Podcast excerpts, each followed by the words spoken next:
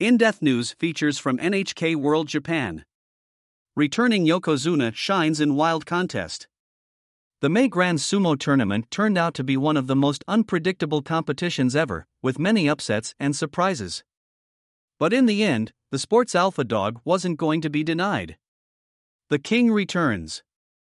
One of the biggest questions heading into the May tournament was whether the one and only Yokozuna Grand Champion Terunofuji would make his return to the ring. He had suffered injuries to his lower body in the previous March tournament and was considered 50 to 50 for the May meet. When the matchups for the first two days of the competition were announced two days before the tournament, a lot of people were pleasantly surprised to hear Terunofuji's name. Now the question shifted from his possible absence to his physical condition. Normally, I can find out for myself whether a wrestler is in good shape or not by observing their training sessions with my own eyes before the tournament, but the outbreak of COVID 19 has prevented sumo journalists like yours truly from attending their practices in recent years. As a result, we aren't able to get a full grasp of a wrestler's form until he battles in the ring. Mayhem at the May tournament.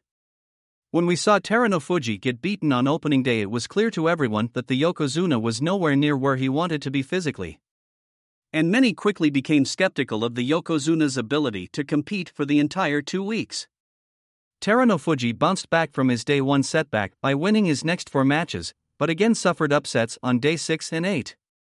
He had three losses already by the halfway point, and it pretty much meant that his quest to capture his seventh title was unlikely to be fulfilled.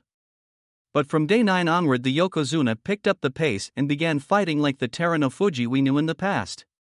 Entering the final day, four contenders were still vying for the Emperor's Cup. Both Terunofuji and Takanosho had three losses each and were in a two way tie for first place. Close behind them were Daieisho and Sadanoumi, with four losses each. Unfortunately for the latter two, and for Takanosho as well, they would soon find out that their title hopes were dashed as Terunofuji defeated Ozeki Mitakeumi in the final bout. Terunofuji finished with 12 wins and 3 losses to clinch the championship. Takanosho had earlier suffered his fourth loss of the tournament, giving Terunofuji the opportunity to seal the deal by racking up one more win, and that's exactly what the Yokozuna did. It was Terunofuji's first championship win since November last year. At the victory ceremony, he said that he was glad the tournament was finally over, because as a Yokozuna he feels that he must achieve good results at all times. He also revealed that he was very frustrated with himself for withdrawing from the March tournament with injuries, and was really hoping to redeem himself this time. Well, congratulations to Terunofuji. Let's hope he stays healthy and injury free in competitions to come.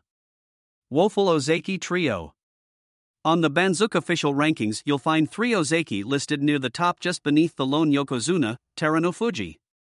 The three men at the second highest rank are Mitakeumi, Shodai, and Takakeisho. It turned out to be a very disappointing May tournament for all the three Ozeki. Takakeisho barely grasped a winning record, with 8 wins.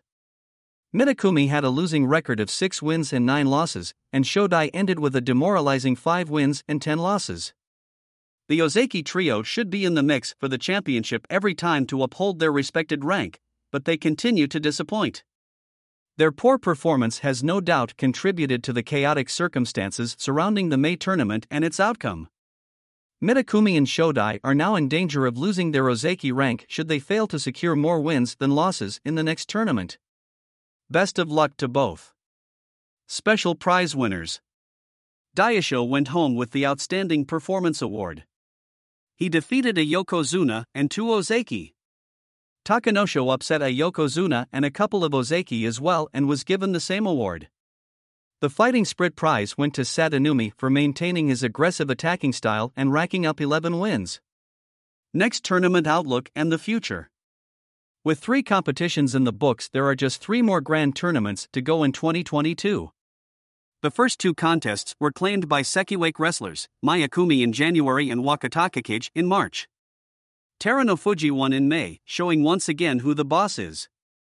As we head into the latter half of year, it will be interesting to see who can step up and challenge Terunofuji. As they say, you have to beat the best to be the best, but I just can't find anyone strong enough or consistent enough to dethrone the king anytime soon. In my opinion, sumo needs another star wrestler to rise up to Ozeki and through to Yokozuna to heighten the level of competition and reignite the sport's popularity. Yes, Terunofuji won the championship this time, but his triumph wasn't as impressive as those in other tournaments he'd won in the past. To me, it seems he won his seventh title not due to his true dominance, but rather because the other upper rankers were unable to legitimately challenge the Yokozuna. As I mentioned, the three Ozeki are inconsistent and I just can't imagine any one of them making Yokozuna. Remember, in order to become a Yokozuna, one has to win two consecutive tournaments or perform at a level something close to that. And, I just don't see that happening from the three current Ozeki we have. Then, the question becomes Who? I'd have to say the one man we can bet our money on right now is Wakatakakage. The Sekiwake finished with 9 wins and 6 losses in the May contest and just came up short of realizing a promotion to Ozeki. However, I have a strong feeling that he'll regroup, improve, and find his way to rise to the second highest rank in the near future.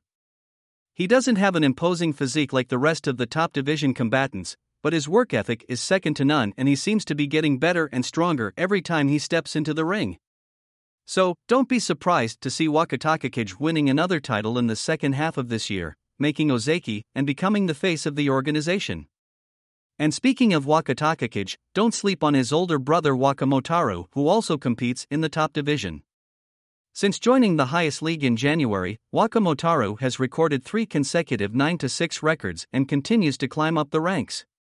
In the next tournament, we'll get to see his true potential when he goes up against the sport's top dogs for the first time in his career. I feel confident he'll hold his own and make an impact. The other possible future stars I'm keeping my eye on are Abi, Daieisho, and Kotonowaka, but they still need to work on their consistency.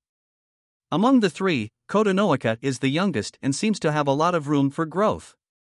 That said, his performance in May won't get him near anywhere he wants to be. Kotonowaka did finish with a nice 9 and 6 record, but he racked up many of those wins by utilizing his slick moves at the edge instead of dominating his foes by charging forward. I had a chance to speak with his father and stable master Sadogatake, who told me that he's very impressed with his son's recent vast improvements. That said, he told me that Kotonowaka must hone his skills more, especially fighting on his opponent's belt. Sadogatake also said that Kotonowaka must concentrate on moving forward and attacking much more aggressively to take advantage of his imposing body. Kotonowaka's grandfather, by the way, was former Yokozuna Kotozakura, so he grew up in a sumo family, and I know there is a lot of pressure on him to succeed, but I honestly think the youngster has what it takes to become sumo's next big thing. Let's hope he keeps making progress and meets these big expectations. Finally, for the first time in a long time, we're going to see the wrestlers compete in front of a packed stadium next time they step into the ring. Due to the coronavirus, recent grand tournaments were held with a cap on the number of spectators allowed into the arena per day. But that measure will be scrapped from next time, and I'm sure the fans are excited about this. So too are the wrestlers themselves, no doubt, as they will be more motivated to compete because more eyes will be glued to the center of the ring. The July tournament gets underway in Nagoya on July 10th. Hiro Morita play by play sumo announcer, host of Grand Sumo Preview slash review slash highlights.